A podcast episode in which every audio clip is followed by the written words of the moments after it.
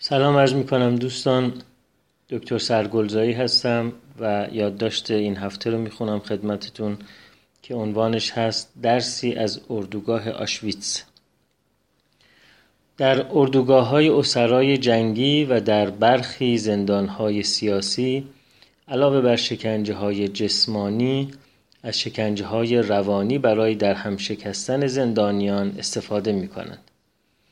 یکی از ترفندهای شکنجه روانی یا شکنجه سفید این است که اسرا را نسبت به نزدیکانشان من جمله همبندانشان بدبین کنند.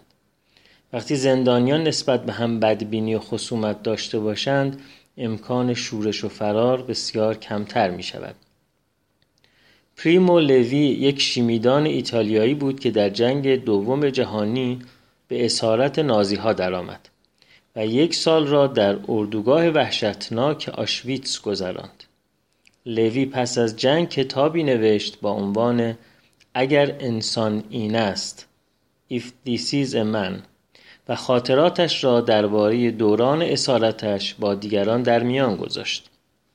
پریمو لوی سهم اعظم نجات و بقایش را در آن شرایط سخت به این عامل نسبت داد که نسبت به همسلولیش ملاحظه و همدلی داشته است و او را نیز همانند خودش یک انسان در نظر می گرفته نه یک شی و یک ابزار.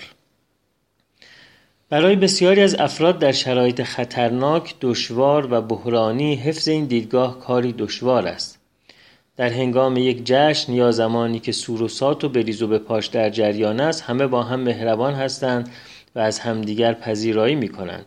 اما هنگامی که در شرایط پر استرس قرار می گیریم نجات خودمان چنان برایمان اولویت پیدا می کند که از زیر پا گذاشتن حقوق دیگران ابا نداریم ولی نکته مهم قضیه همین است که برخلاف تصور در نظر گرفتن حقوق دیگران امکان بقای ما را بیشتر می کند و ما را برای عبور از بحران توانمندتر می سازد.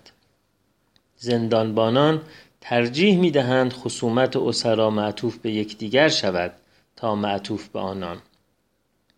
ترفند زندانبانان این است که اسرا به نجات فردی فکر کنند در حالی که هم سلامت جسمی روانی تک تک زندانیان و هم نجات آنها از اسارت مدیون همبستگی همفکری و همدلی آنهاست. سبز باشید.